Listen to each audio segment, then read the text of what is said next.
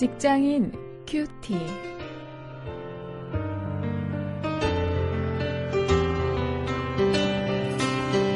오늘 이제 5월 시작하는 날에 출애굽기를 본문으로 해서 어, 이제 또 한 달여 함께 말씀을 나누겠습니다.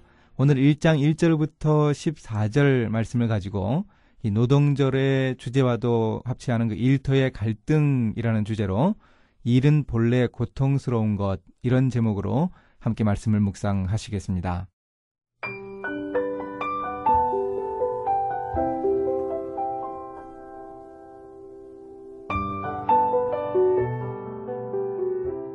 야곱과 함께 각기 권속을 들이고 애굽에 이른 이스라엘 아들들의 이름은 이러하니 루벤과 시므온과 레이와 유다와 이사갈과 스불론과 벤야민과 단과 납달리와 갓과 아세리오 이미 애굽에 있는 요셉까지 야곱의 혈속이 모두 70인이었더라.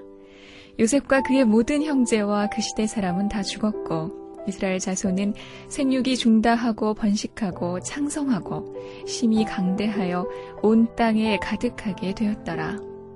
요셉을 알지 못하는 새 왕이 일어나서 애굽을 다스리더니 그가 그 신민에게 이르되 이 백성 이스라엘 자손이 우리보다 많고 강하도다. 자, 우리가 그들에게 대하여 지혜롭게 하자. 두렵건대 그들이 더 많게 되면 전쟁이 일어날 때 우리 대적과 합하여 우리와 싸우고 이 땅에서 갈까 하노라 하고 감독들을 그들 위에 세우고 그들에게 무거운 짐을 지워 괴롭게 하여 그들로 바로를 위하여 국고성 비돔과 람셋을 건축하게 하니라. 그러나 학대를 받을수록 더욱 번식하고 창성하니 애굽 사람이 이스라엘 자손을 인하여 근심하여 이스라엘 자손의 역사를 엄하게 하여 고역으로 그들의 생활을 괴롭게 하니 곧 흙 이기기와 벽돌 굽기와 농사의 여러 가지 일이라 그 시키는 역사가 다 엄하였더라. 요셉을 따라서 애굽에 내려가서 살게 된 그 야곱의 후손들이요. 그 아브라함과 족장들에게 하나님이 주셨던 그 언약대로 그 생육하고 번성했죠. 그 애굽에서 큰 민족을 이루게 하겠다 하는 그 하나님 약속이 성취된 것입니다. 특히 출애굽기 기자가 이 사실을 아주 인상적인 문장으로 표현하고 있습니다. 7절 말씀인데요. 이스라엘 자손은 생육이 중다하고 번식하고 창성하고 심히 강대하여 온 땅에 가득하게 되었더라. 그런 까닭에 그 애굽 치리자 바로에게 큰 고민거리가 된 것이 문제였습니다. 여기서 이제 문제가 생기는 것인데요. 이스라엘 백성들의 번성함이 애굽 사람들에게 위험 요소가 되었을 것입니다.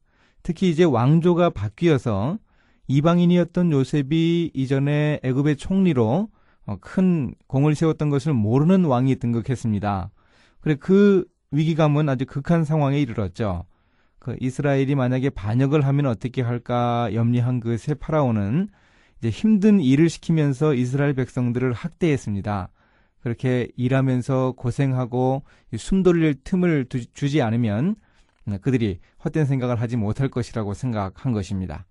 그러나 이스라엘은 학대를 받을수록 더욱더 번성했습니다. 그러자 애굽의 치리자 파라오는 더욱 힘든 일을 통해서 이제 이스라엘 자손들을 괴롭혔습니다.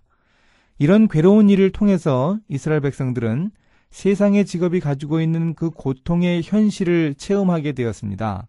사실 우리에게 주어진 일 그 자체는 고통스러운 것은 틀림없습니다. 아담이 하나님의 명령을 불순종하고 타락했을 때 그에게 내린 하나님의 그 저주를 기억하십니까? 아담에게는 내 얼굴에 땀이 흘러야 내가 먹을 수 있을 것이고 가정을 가족을 부양할 수 있을 것이라고 했는데요.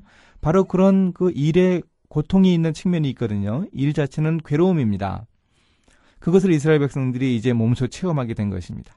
또 아울러서 이런 고통으로 인해서 이스라엘 백성들이 출애굽에 대한 간절한 기대를 가지게 되었던 것도 우리가 반드시 주목해야 합니다. 우리가 하나님 백성으로 이 세상 속 일터에서 살다 보면 이 남다른 고통과 이 괴로움을 겪을 수 있는데요. 우리도 이 이스라엘 백성들이 느끼고 생각했던 것처럼 어, 이런 상황 가운데에서 하나님이 나를 새롭게 인도하시며 어, 새로운 길을 여실 것이라고 하는 그 새로운 비전을 꿈꾸는 그런 기회로 삼을 수 있어야 합니다. 어, 그러니 요약을 한다면 고통스러운 일터에서도 하나님의 뜻이 분명히 있다. 그 뜻을 찾아야 한다 하는 것입니다. 오늘 말씀을 통해서 어, 이런 귀한 하나님의 뜻을 우리가 찾을 수 있기를 바랍니다. 이제 한번 말씀을 가지고 적용할 것을 찾아봅니다. 내가 하는 일에 고통이 있더라도 그것이 하나님의 백성인 나를 향한 하나님의 뜻임을 어, 기억할 수 있어야 합니다. 일에 고통이 있다는 그 자체를 가지고 어, 내가 일을 하기 싫다든지 내 일의 일이 잘못된 것이라는 그런 생각을 하지 않도록 해야 합니다. 또 고통스러운 일터에서도 참으로 힘든 나의 일 속에서도 이렇게 하나님의 뜻을 찾는 그런 자세를 우리가 기도하면서 어, 구할 수 있어야 합니다. 이제 한번 기도하시겠습니다. 하나님 제가 일터에 고통이 있는 것을 이상하게 여기지 말게 하옵소서.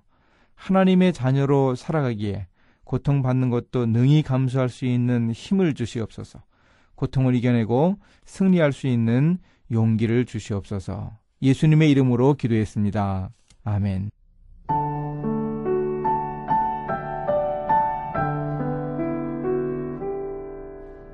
애니메이션 영화 이집트 왕자를 보면 애굽에서 고통받는 이스라엘 백성들의 모습을 실감나게 볼 수 있죠. 이스라엘 백성들이 건축하고 있는 이방 신전의 웅장함과 반비례하여 갈수록 깊어가는 이스라엘 백성들의 절망과 좌절의 나날들이 묘사됩니다. 이마에 맺히는 소금 덩어리 같은 땀방울을 섞어서 용암 같은 사막의 구덩이에서 진흙벽돌을 빚어낸다고 노래하고 있어요. 이런 고통스러운 노동 현장이 바로 아담과 하와의 범죄로 인해서 가시나무와 엉겅퀴를 내게 된 일터의 현실을 상징적으로 보여줍니다. 일이란 본래 고통스러운 것이고 우리 크리스천 직업인들도 고통스러운 일 속에서 하나님의 뜻을 찾으면서 감당해야 하는 것입니다.